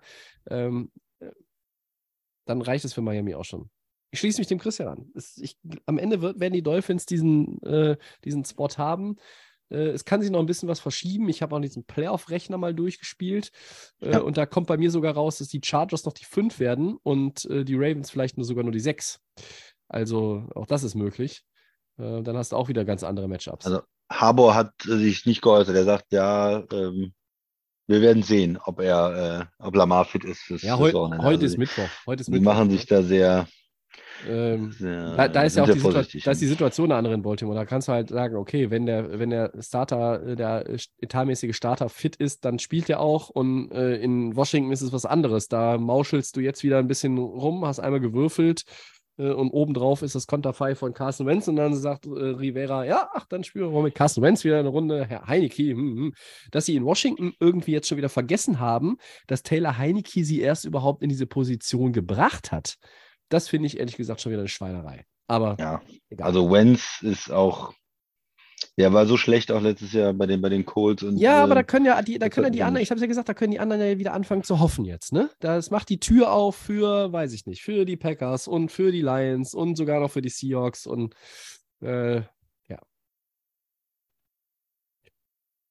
ja. Äh, irgendwie, es hat sich viel getan, auch jetzt nochmal in den letzten zwei Wochen, so was es äh, die Playoff-Szenarien angeht, aber äh, die große Kontroverse sehen wir nicht. Der Christian glaubt nochmal an seine Packers, das finde ich, äh, finde ich schön. Du hast sie zu Recht Weihnachten gewesen. Du Ich bin ja. äh, optimistisch. ja, ah, verstehe. Du hast sie zu Recht abgeschrieben, das muss man auch mal sagen. Ist jetzt nicht so, als wenn der Christian äh, äh, da irgendwie frühzeitig gesagt hat, die Packers waren scheiße und dabei sah das noch alles gut aus. Aber es ist eine verrückte Saison. Und ähm, Sind ja auch die anderen Teams äh, schuld. Ich habe ja auch ja, gesagt, klar. normalerweise äh, wäre alles schon gegessen, aber Ja. Washington will ja anscheinend diesen Ja. Wildcard-Spot äh, Nicht auch nicht haben. Ne? Ja, ja, Also, ja. ja. ein bisschen aus. Gut, Okay, ja, Christian. Wordplay? ja, gerne. Wordplay. Möchtest du anfangen oder soll ich? Fang an. Ich fange an. Äh, gut, Wordplay, erste Runde. Christian, die bisherigen Performances von Deshaun Watson im Trikot der Browns waren Punkt, Punkt, Punkt. Gruselig. Für mich waren sie gruselig. Ja, zum Weglaufen, zum Gruseln, zum Gänsehaut bekommen.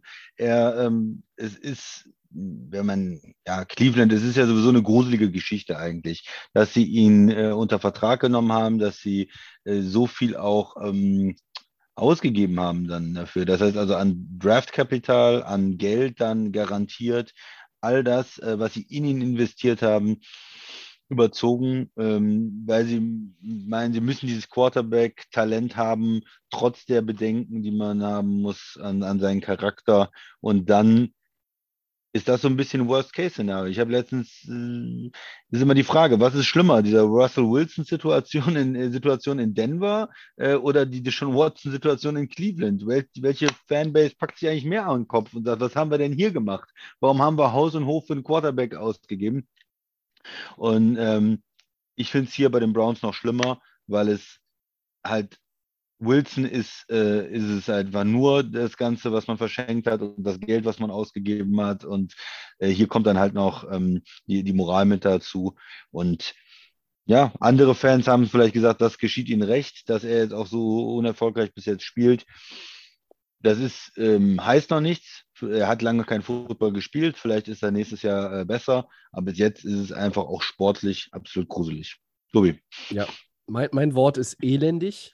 Ähm, ich finde es elendig. Diese ganze, das, das Wort passt aber nicht so zu den Deshaun Watson-Auftritten, sondern einfach auch äh, zu all dem, was du gerade gesagt hast. Ähm, die Browns ist eine Franchise gewesen, die mir äh, eigentlich auch immer sympathisch war. Ähm, du strebst nach Erfolg und in der NFL und ähm, dass du vielleicht irgendwie dass die Moral dabei mal auf der Strecke bleibt, äh, kann auch passieren. Ähm, was, was ich am, also natürlich, also rein, rein von aus Sicht der Browns, nicht aus Sicht der Ziv was alles mit den Zivilklagen war, rein aus Sicht der Browns muss ich sagen, dass das absolut widerwärtigste war einfach dieses niedrige Base Salary für diese ähm, drohende Suspension direkt da einzutragen. Das war, das ist einfach, ich weiß nicht. Also irgendwie, es gibt natürlich ganz, ganz viele Ansätze, die einen äh, ja, Brechreiz äh, kreieren, äh, wenn man darüber nachdenkt. Aber ich finde es auch einfach, finde es einfach elendig schlecht, grottenschlecht, was er spielt. Vier Spiele, 703 Yards, ja zwei Touchdowns, drei Picks, 57,7% Completion Percentage. Also da ist A Ringrost ähm, und da ist B auch irgendwie bis jetzt passt das nicht. So, und jetzt bist du bist ja eliminiert aus, aus diesem Playoff-Rennen. Also jetzt möchte ich aber auch nochmal, also eigentlich müsste ich jetzt auch von, von Cleveland etwas sehen, dass sie, dass sie diesen Typen irgendwie jetzt wieder so ein bisschen, also ich würde den nicht rausnehmen, nur weil die Saison gelaufen ist, sondern der braucht Spielpraxis. Dann, ich weiß, danach ist eine lange Offseason, aber der muss ihn ja spielen lassen. Also ja. wenn, wenn, wenn, du, wenn du dem so viel Geld bezahlst, der muss nächstes Jahr nächstes Jahr auf einem, auf einem ganz anderen Niveau sich bewegen. Äh, das gleiche gilt zum Beispiel auch für den Kollegen Wilson in Denver. Ähm, aber da haben wir schöne Quarterback-Diskussionen für die Offseason schon in der Schublade liegen, äh, äh, Leute, weil äh, da gibt es über einige ähm, ganze, ganze Podcast-Folgen zu füllen. Also, ja, äh, der Christian nimmt das Wort gruselig, ich nehme das Wort elendig. Es ist halt einfach mau. Und wer wirklich darunter leidet, ist nicht, dass es meinem Fantasy-Team noch irgendwie was geholfen hätte, aber du siehst halt auch Nick Chubb. Nick Chubb wird kaum richtig eingesetzt, weil sie dann auch in, in völlig schwachsinnigen Situationen des Sean Watson den Ball geben. Ich weiß nicht, ob, ob, es, ob es teilweise dann die RPOs sind oder einfach auch ganz klare Passspielzüge, wo da, da bin ich doch irgendwo in der Red Zone und habe Nick Chubb auf dem Feld, der, der wirklich dominiert hat die ganze Saison und der leidet irgendwie komplett auch darunter. Ähm, und wird also, wenn, wenn du Carries an, an, einen, an einen anderen Running Back verlierst, schön und gut, aber du verlierst eigentlich Carries, weil, weil Deshaun Watson den Ball mehr in den Fingern hat und dann irgendwelche Pass-Plays versucht, die, also in Situationen, wo sogar ich als, als Nicht-Coach äh, sehe, dass man da besser laufen sollte, naja, finde ich irgendwie alles merkwürdig. Aber Cleveland und die Offseason, da können wir noch ein bisschen, da können wir noch drüber sprechen. So, weiter geht's mit Wordplay. Ja, die Entlassung vom Head Coach Nathaniel Hackett bei den Broncos ist? Äh, die ist unumgänglich. Ähm, ich hatte diesen Schritt erst nach der Saison erwartet, ne, an diesem Black Monday oder wie er dann genannt wird, ne, wenn, wenn alle Firings da durchgehen. Ich glaube auch nach wie vor, dass nicht, äh, nicht mehr als vier oder fünf Teams, äh, ich, also ich sage, also Denver mit eingerechnet, maximal fünf werden einen neuen Headcoach haben nächstes Jahr. Ich glaube nicht, dass sich bei den, bei vielen Teams mit einem negativen Record ähm, unbedingt was, was verändern wird. Ähm, es sei denn natürlich, keine Ahnung, McVay sagt, ich gehe in Rente, ich habe keinen Bock mehr, ich mache jetzt erstmal fünf Jahre hier einen auf John Gruden und werde Kommentator. Ähm, yeah. Ähm, ich finde es unumgänglich. Äh, Broncos sind 4-11, sind das zweitschlechteste Team der AFC und fast alles eigentlich hat nicht gepasst in diesem Jahr. Vom Quarterback über die Receiver, über, es waren auch Verletzungen, Javonte Williams, Tim Patrick äh, früh verloren in der Saison. Die Defense hat ja gut gespielt und das ist ja, ja also das ist ja das Erschreckende wenn du überlegst, du bist 4-11 und hast eigentlich eine, weiß ich nicht, was ist es, eine Top-5-Defense. Ja. Ähm, äh, das heißt, äh, es war doch mal auch, hatten wir es nicht mal neulich, irgendwie, wenn Denver im Schnitt vier Punkte mehr gemacht hätte, wären sie 9-2 gewesen. Das war nach Woche 11. Also das heißt, da wären die Playoff-Team gewesen. So. Und, und Hackett, mir hat es auch nicht gefallen. Mir hat es nicht gefallen, wie er das Team geführt hat. Ich hatte mehr erwartet. Ich hatte erwartet, dass er mh, äh, richtig gut einschlägt, weil er mir als OC bei den Packers gut gefallen hat. Ne? Ja. Trennung ist unumgänglich. Christian, was ist dein Wort? Trennung ist richtig.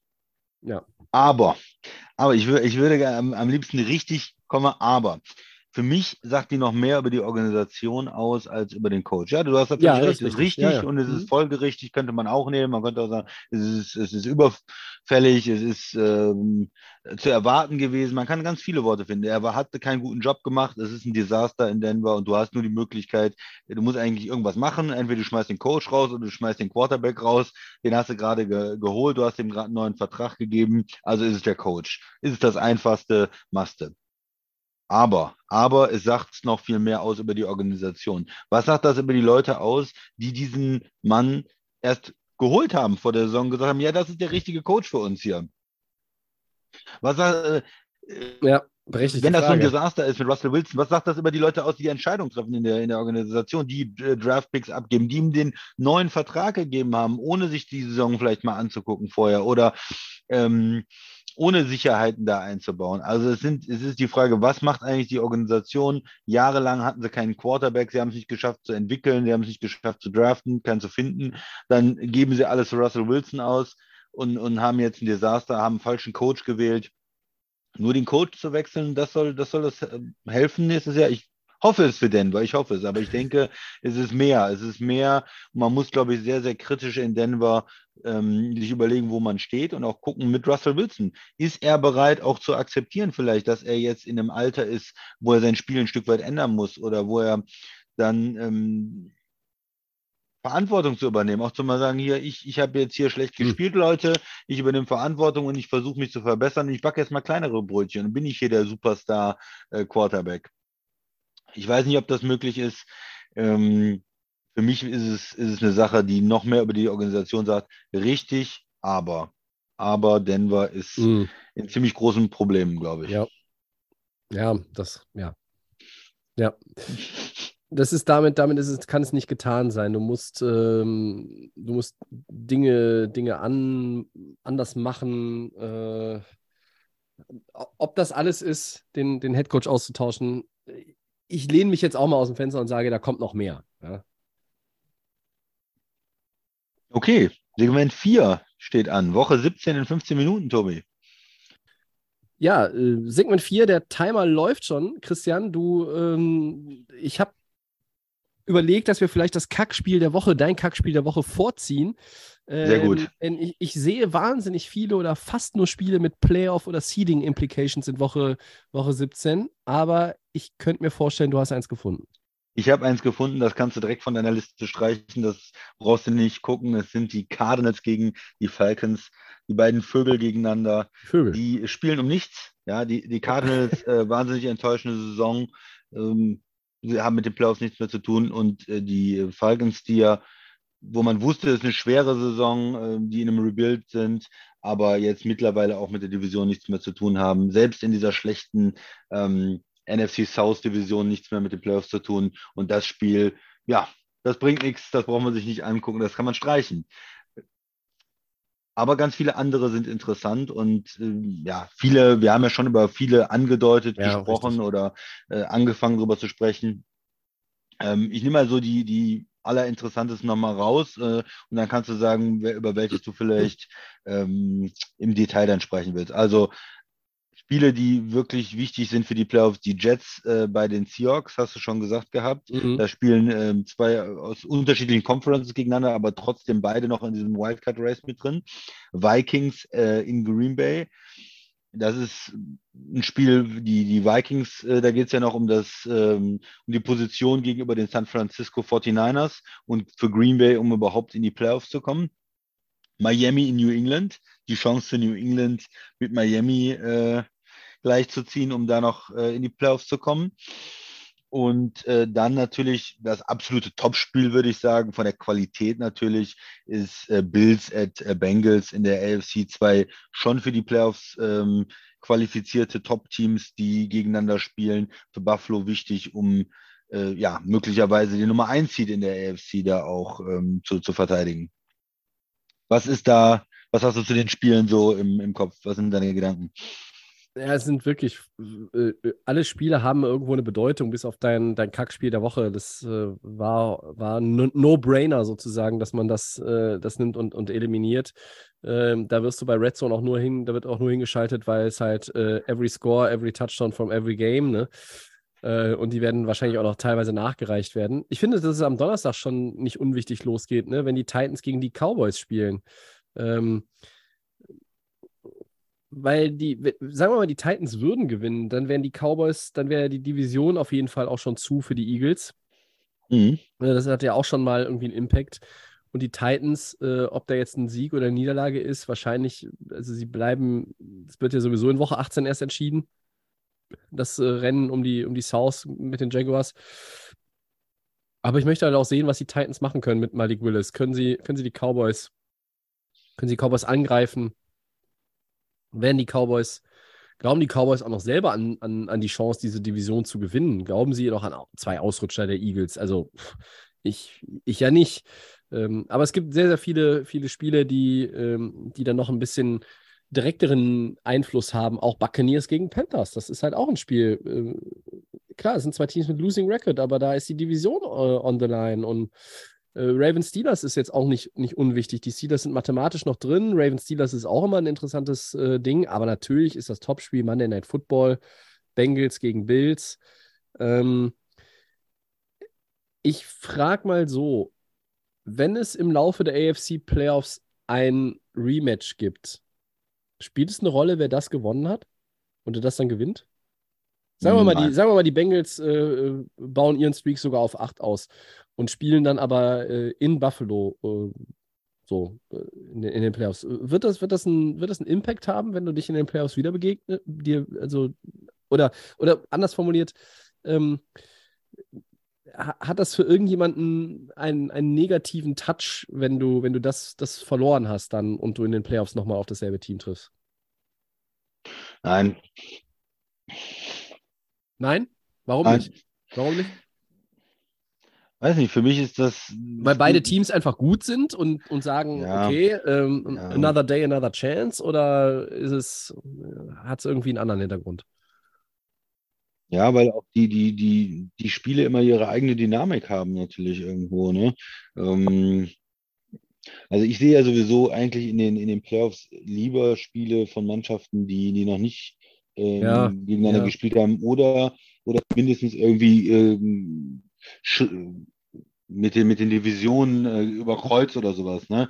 Ja. Dieses, äh, man spielt gegen äh, ja, Ein Seattle drittes, dann ein drittes Matchup dreimal, zwischen, äh, zwischen denselben ähm, ist irgendwie, ja, das ist dann irgendwo, irgendwo schwierig. Ja. Also,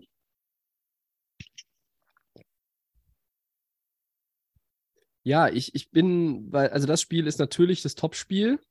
Ähm, wir haben jetzt äh, auch schon so einige angedeutet. Es geht natürlich auch noch um, um, um äh, äh, weiß ich nicht, um das Seeding. Was können die 49ers vielleicht sogar noch die Vikings kassieren? Äh, bei den 49ers wird man, äh, kann man kaum davon ausgehen, dass sie bei den Raiders irgendwie einen, einen liegen lassen. Und äh, in Minnesota wird man dann wird man dann auch irgendwie zusehen müssen, dass man bei den Packers nicht strauchelt. Dieses erste Duell zwischen den äh, Vikings und den Packers in dieser Saison war ja eine relativ klare Angelegenheit Ja. für Minnesota. Ähm, die Packers werden nicht nur aus dem Grund, dass sie noch mathematische Chancen, rechnerische Chancen haben auf die Playoffs, werden sie, äh, ni- nicht nur deswegen werden sie richtig heiß sein auf dieses Duell, sondern wir wollen den Vikings zeigen, ja, okay, ihr gewinnt dieses Jahr die Division, okay, gut, aber ähm, wir sind auch noch da und wir sind nächstes Jahr übrigens auch noch in dieser Division und wir wollen euch nächstes Jahr wieder in den Arsch treten. Ja, du willst auch zu Hause vor den eigenen Fans natürlich dann auch zeigen, dass du, dass du so, eine, so ein anderes Team schlagen kannst. Absolut, ja. Ja. Äh, Aber das ist dann auch so ein Beispiel, jetzt, äh, was wir eben besprochen haben. Ne? Was hat jetzt das Spiel in Woche 1 gegen die Vikings, äh, Ja. mit, wenn du dann in den Playoffs nochmal gegeneinander spielst, wieder in Minnesota, äh, was haben die Spiele dann miteinander zu tun? Relativ wenig. Ne? Ich Ja, meine, ja. wird immer gesagt, auch es ist schwierig, ein Team dreimal in der Saison zu schlagen. Ja, aber die Footballteams verändern sich ja auch im Laufe der Saison. Ne? Du hast dann Verletzungen, Spieler entwickeln sich, Rookies kriegen mehr Play, äh, Spielzeit, einer ist suspendiert, was weiß ich. Und ja, dein, dein Team verändert sich natürlich ein Stück weit und, und hat dann auch andere Stärken vielleicht als, als noch am Anfang der Saison oder auch ein anderes Playcalling. Ähm, ja, also das ist äh, das nochmal dazu. Also ja, Vikings gegen, gegen Packers auf jeden Fall. Ähm, ja, und alle andere Teams äh, oder andere Begegnungen, die haben halt immer ein Team drin, die, die noch gut sind und die zumindest gewinnen müssen, sodass es spannend bleibt. Das ist natürlich auch so, weiß ich nicht, die 49ers und Kansas City und diese Sachen, das sind natürlich, ein, oder auch jetzt Dallas gegen Tennessee, das sind ja eigentlich klare Favoriten, Playoff-Teams, die eigentlich ihre Hausaufgaben machen müssen, nochmal eine Woche jetzt konzentriert bleiben müssen in Woche 17, um da äh, nichts anbrennen zu lassen. Ne? Siehst du irgendwo, irgendwo Stolperfallen? Siehst du, siehst du, dass die Lions gegen die Bears zu Hause verlieren könnten? Ja, die Bears eigentlich nicht, nee, weil die sind, die sind für mich eines der schlechtesten Teams der Liga. Ähm, einfach viel zu wenig ähm, Support, äh, auch für Fields, Defense zu schlecht, ähm, Offense zu schlecht, äh, Receiver zu schlecht. Ähm, ich glaube nicht, dass die gegen die Lions. Das, das kann, das ist so ein Spiel, wo es vielleicht am Anfang steht 10-0 für Chicago, weil die eine gute, einen guten Drive hatten am Anfang, viel gelaufen sind und dann sagt man, oh, oh, aber am Ende glaube ich, dass die, die Lions das Ding gewinnen. Ähm, die haben mehr Talent, die haben bis jetzt die bessere Saison gespielt, die können auch äh, mit den Receivern ein Stück weit von hinten spielen. Ähm, ja, sehe ich, sehe ich kein Problem. Nein, also die Lions, äh, das ist auch ein Heimspiel. Wenn, wenn es, glaube ich, eher mal, dass man so ein Auswärtsspiel vielleicht äh, irgendwo Probleme kriegt, äh, wo es dann vielleicht ein bisschen schwieriger wird, aber Mhm. eigentlich die Lions. Ich meine, Cleveland gegen Washington, wir haben ja über das Spiel gesprochen, das ist, auf der einen Seite ist es eigentlich eine einfache Aufgabe für Washington, aber Watson muss was zeigen, eigentlich nach der Saison bis jetzt, der muss ein bisschen was tun. Er ist Chubb angesprochen. Cleveland ist vielleicht ähm, unangenehm zu spielen. Also das könnte so eine Sache sein. Ähm, ja, andere Sachen. San Francisco bei den Raiders glaube ich eigentlich auch nicht, dass das ein großes Problem ist. Die sind eigentlich zu stark. Oder auch so ein Team wie die Rams. Die haben jetzt noch gut gespielt, auch mit Baker Mayfield, aber auswärts. Na gut, bei den Chargers ist ja quasi zu Hause, muss ich gerade. Moment, die, die spielen ja gar nicht auswärts, die spielen ja zu Hause. Ja, wo, wobei zu, zu Hause spielen für die Rams ist halt auch irgendwie wie auswärts. Und also. Aber für die Chargers auch. Also, ja, also naja, das ist irgendwie, das ist schwierig. Im Sofa ist es Team- irgendwie schwierig. Es ist ein geiles Stadion, aber es ist schwierig, da irgendwie bei den, bei den eigentlich dort beheimateten Teams immer äh, durchweg von einem Heimvorteil. Es ist nicht Arrowhead und es ist auch nicht Lambeau Field. Das äh, kann man Nein, glaub weil auch einfach in LA äh, über die Jahre so viele Fans von anderen Teams dahin gezogen sind. Äh, Leute, die Dallas-Fans sind, Leute, die Pittsburgh-Fans sind und was weiß ich. Und dann hast du da, äh, oder Kansas City-Fans sind. Und du so hast dann ein Spiel gegen Kansas City und hast auf einmal 20.000 Chiefs-Fans in dem, in dem Stadion. Ne? Ja, Das, äh, dafür sind die Franchises auch noch nicht lang genug in LA und ist auch ein, ein cooler Trip nach LA. Ne? Da, da fahren viele Leute dann hin, besuchen jemanden und gehen, gehen vielleicht zum Football. Also das ist ein, ganz schwierig für ein Heimspiel, aber ja, Ja, lass, lass uns Äh, doch mal kurz bei dem, bei dem Spiel sogar bleiben, weil wir haben jetzt Ja, echt schon ja. fast alle, alle ausgeschlossen. Die Chargers, wir haben das eben im, in Segment 2 gar nicht so, äh, wir, wir haben die fünf Teams sind qualifiziert, haben wir gesagt, wir haben aber eigentlich nur die anderen vier so ein bisschen beleuchtet. Mhm. Äh, traust du den Chargers zu, wenn sie in guter Form in die Playoffs kommen, am Ende auch irgendjemanden noch zu ärgern? Also ich fände es Ja. geil, aber ich, ich traue sie nicht zu. Du schon? Ja, ich traue es ihnen schon zu, weil, weil du man muss ja nur überlegen, was ist, was, was brauchst du eigentlich, äh, um, um in den Playoffs erfolgreich zu sein. Und für mich das Erste, was du brauchst, ist einen guten Quarterback. Das ist ganz gut beim Football, wenn du einen guten Quarterback hast. Und ähm, Herbert hat das Talent, in jedem Spiel eigentlich auch Ja. äh, mitzuhalten und auch Ja. gegen einen Mahomes äh, und auch gegen, gegen Burrow oder gegen Allen zu sagen, hör mal, ähm, du, du, du, ich, ich denke, ich bin der beste Quarterback hier und du machst den Wurf und ich hau noch mal einen raus und du hast einen Drive gemacht und ich mache noch einen Drive. Also er ist in der Lage, normalerweise in der AFC äh, mit den anderen absolut mitzuhalten. So, und dann generell, das, die zweite Frage, die ich stellen würde, ist, hat das Team insgesamt genug Talent? Mhm. Und bei den Chargers seit Jahren ist die Antwort eigentlich ja. Immer ganz Mhm. gut gedraftet. Keen Allen ist jetzt zurück. Der macht auch einen großen Unterschied ähm, für Herbert, weil er da ähm, einfach als Veteran-Receiver äh, ihm da die Möglichkeiten bietet. Die Defense ist eigentlich auch talentiert genug, oder? Also das ist äh, Ja, es ist aber immer, es Ja, ist bei den Chargers also von daher- eigentlich. Es ist immer ein eigentlich aber. Und dann, ja, wir haben es halt, wir haben es halt noch nicht gesehen, aber wenn man jetzt die Frage stellt, können die, können die hingehen und gegen Buffalo gewinnen und die aus den Playoffs rausnehmen? Können die äh, gegen Cincinnati gewinnen? Ich würde sagen, ja, sie haben, die haben die Möglichkeiten. Also sie sind gefährliche, ein gefährliches Team. Für mich wesentlich gefährlicher als jetzt, äh, ich nehme mal irgendwen, ähm, als die Commanders vielleicht in der, in der NFC zum Beispiel, wenn die äh, in, in den Wildcards sind. Sie sind so auf dem Level für mich mit, ähm, mit Baltimore oder auch mit, äh, mit, mit Dallas auf der anderen Seite als eine Mannschaft, die nicht die Division gewonnen hat, da unten ist, aber äh, mit denen muss man rechnen. Ne? Mhm. Also vielleicht sind die Chargers das Überraschungsteam, was letztes Jahr die Bengals waren, die die ganze Saison so ein bisschen unterm Radar sind und am Ende kommen und in den Playoffs sind und dann einen Run starten. Ne? Ich weiß jetzt nicht, ob sie in den Super Bowl kommen, weil die AFC wahnsinnig schwer ist, aber dass sie ein, zwei Spiele in den Playoffs gewinnen, dass sie in Jacksonville gewinnen, dass sie Mhm. oder wenn gegen Baltimore gewinnen, ähm, Ja. traue ich ihnen absolut, traue ich ihnen absolut zu. Ähm, sind sie, sind sie Underdog in Kansas City dann oder so? Ja, klar. Aber äh, sie haben einen starken jungen Quarterback, in Sie Kansas haben City haben sie auch oft gut ausgesehen, muss man sagen, ne? talentiertes Roster und ähm, warum nicht? Genau, die haben ganz knapp gegen Kansas City verloren. Ne? Ähm, also das, äh, die Chargers sind für mich da ein Team. Ich, ich finde ja immer, in, in seit Jahren habe ich immer so das Gefühl, es wäre nochmal schön, wenn so ein, so ein Nummer 6 oder in dem Fall jetzt auch Nummer 7 Seed auch mal weit in die Playoffs äh, vordringt, in den Playoffs vordringt und mal irgendwie so eine Überraschung äh, hinkriegt. So wie Pittsburgh, als die damals als, als Nummer 6 in den Super Bowl gekommen sind. Das ist aber natürlich zunehmend schwieriger und wenn die Chargers in der AFC stattfinden würden, hey, ja, dann könnte ich, könnte ich mir das Eine NFC vorstellen. du? Ja, in NFC, ja, Ja, wenn, die, ja. wenn die da drin Ja, wären. Ne? okay. Aber, aber wenn ich mir jetzt die NFC-Teams auf 6 und 7 angucke, ähm, das wären dann die, die Giants und die Commanders, denen traue ich das halt nicht zu, obwohl, obwohl die, die Top-Teams in der NFC eigentlich angreifbarer sind in meinen Augen als die Top-Teams der AFC. Ähm, ähm, es ist natürlich ist immer noch relativ viel Spekulatius, weil wir haben noch zwei volle Wochen Regular Season und es kann sich Ja. noch so viel verschieben.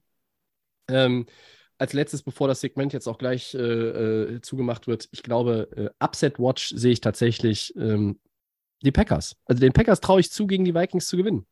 Äh, der, der, müssen Schlü der, Schlüssel, der, ne? Schlüssel, Ja. Schlüssel ist ja einfach nur, dass du 14 Punkte möglichst lange vorne bist, weil äh, die One-Possession-Games verlierst du gegen die Vikings halt immer. Ja? Ja.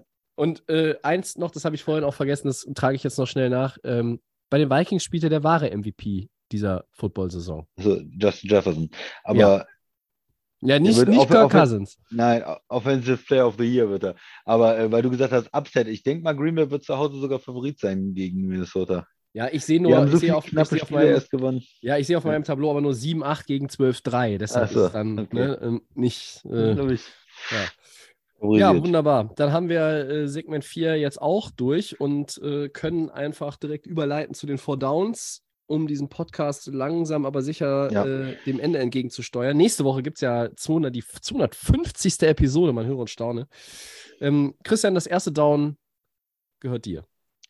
JJ Watt beendet nach dieser Saison seine Karriere. Ist der Defensive End ein künftiger Hall of Famer, Tobi?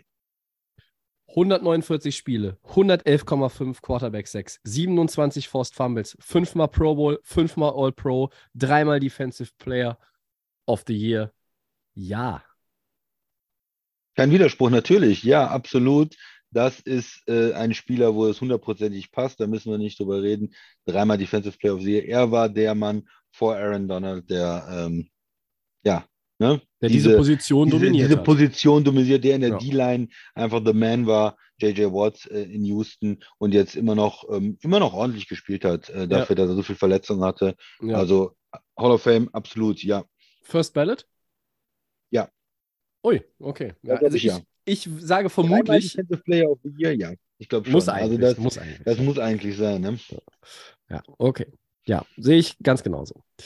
Ähm, zweites Down, Game Pick, Patriots Dolphins. Ja, ich habe mir diese, ich habe so viel von diesen Dolphins gesehen und Tour ist äh, im, äh, im Protokoll. Äh, deshalb denke ich mal, dass er nicht spielen wird gegen die Patriots. Und dann, wenn er nicht spielt, dann sage ich, Patriots gewinnen und äh, die Dolphins müssen das Spiel gegen die Jets dann gewinnen ähm, in Woche 18, um in die Playoffs zu kommen. Also Patriots. Das, äh, ich halte dagegen. Miami wird dieses Spiel, wie auch immer, in welcher Konstellation auch immer, gewinnen. Glaubst du, dass er spielt? Ich glaube nicht, dass er Zweite- spielt. Ich sage trotzdem, dass sie es gewinnen können. Ich, ich sage trotzdem, dass sie es gewinnen können. Wer ist der Backup überhaupt? Weiß ich nicht. Es ist nicht Baker Mayfield auf jeden Ich Fall. glaube, es ist Teddy, oder? Ja, also wenn, Bridgewater? wenn, wenn Bridgewater der Backup ist, dann äh, kannst du doch, also warum kann man, kann man mit dem nicht gewinnen? Soll ich, soll ich nochmal schnell verifizieren? Ja, guck nochmal dass nach. wir, dass wir jetzt hier nicht irgendwie, ich weiß, Teddy Bridgewater, ist er tatsächlich immer noch der, der Backup? Muss er doch, ne? Ähm, ja, natürlich. Und dahinter ist nur noch Skylar Thompson, den ich selber auch noch nie habe einen Ball werfen sehen. Also von daher. Also Drittes Down. Bridgewater. I believe in Teddy. Solider Mann als Backup, solider Mann. Okay. Drittes Down. Äh, noch ein Gamepick. Packers gegen Vikings, Tobi. Ein MVP. Wie viel Yards wird er haben? 200. Ja, ich, ich weiß nicht, ob er diesen Calvin Johnson-Rekord tatsächlich, äh, er wird ihn angreifen, ob er ihn knacken kann. Das haben wir auch letztes Jahr von Cooper Cup gesagt und haben uns aus dem Fenster gelehnt und haben beide gesagt, er schafft es. Er hat es nicht geschafft. Ähm, beziehungsweise auch diese 2000-Yard-Marke, diese magische.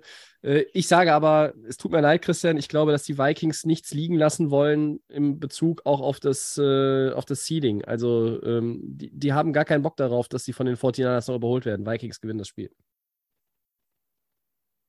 Cousins? Primetime? Nein, das ist nicht Primetime, Ach so. ne, aber Ja, stimmt. Ja, das ist das Problem. Aber es ist, es ist nicht Primetime, deshalb, äh, deshalb könnte man, könnte man sagen, das ist irgendwie, ja. Ich muss es anders formulieren. Cousins auswärts bei einem wichtigen Spiel. Nein, ich, ich gehe mit Green Bay. Ich sage ja, die kommen noch rein jetzt. Ich bin jetzt total optimistisch noch. Die, die Ja. gewinnen das gegen die Vikings. Okay. Zack. Viertes und letztes Down. Monday Night Football, Bengals gegen Bills. Das ist schwer. Mhm. Im Zweifel ähm, nehme ich da doch das Heimteam und äh, gehe mit Cincinnati zu Hause. Ich glaube, dass Cincinnati jetzt nochmal einen Dämpf Dämpfer erhält und äh, Buffalo dieses Spiel auswärts gewinnt und äh, damit die Siegesserie auf sieben ausbaut, während die der Bengals bei sieben endet. Erstmal. Okay. Ja. Wie steht es eigentlich bei den Picks? Das kannst du vielleicht noch kurz sagen. Du's? Ja, der, der, der Max ist äh, 5-5, äh, hat ja nicht so viele Gamepicks mitgemacht. Ich äh, bin bei 17-14 und du bist äh, ganz souverän vorne mit 15-9. Hm, Ja, gut. Äh, Das war aber auch schon mal dich- besser, ne? Ja, aber ich werde Ja, dich so ja. rein von der, von der Percentage her, werde ich dich, glaube ich, nicht mehr einfangen können. Das wird nicht mehr funktionieren. Kann ich mir nicht vorstellen. Ja, gut. Dann ist das doch, äh, wenn ich so mal den Christian anschaue, das Ende von Episode 249. Wir bedanken uns bei euch fürs Zuhören. Christian, dir vielen Dank für den äh, auch wieder mal dazwischen geschobenen Aufnahmetermin. Ja, Und alle Folgen und wer Weihnachtsferien hat, Schulferien hat, wer keine Ahnung, Semesterferien hat oder einfach nur sich ein paar Tage freigenommen hat und auch keinen Bock auf Silvester hat, dann äh, hört euch doch noch ein paar, paar Episoden an. Äh, ist vor allen Dingen lustig im Rückblick, wenn man dann merkt, wie viel wir erzählt haben, was nicht eingetreten ist hinterher. Alle Episoden, wie auch diese, gibt es auf jeden Fall bei Soundcloud, bei Apple Podcasts und bei Spotify. So ist es. At Delay of Game NFL könnt ihr uns schreiben bei Facebook und Twitter. Delay of Game unterstrich Podcast könnt ihr uns schreiben bei Instagram. Nächste Woche gibt es Episode 250. Mal gucken, wie speziell sie wird. Ähm, inhaltlich wird sie speziell, weil es geht auf die Zielgeraden so kurz vor den Playoffs. Playoffs. Ja, bis Cool. dahin Ich freue mich. eine gute Zeit. Wir sind raus. Ciao.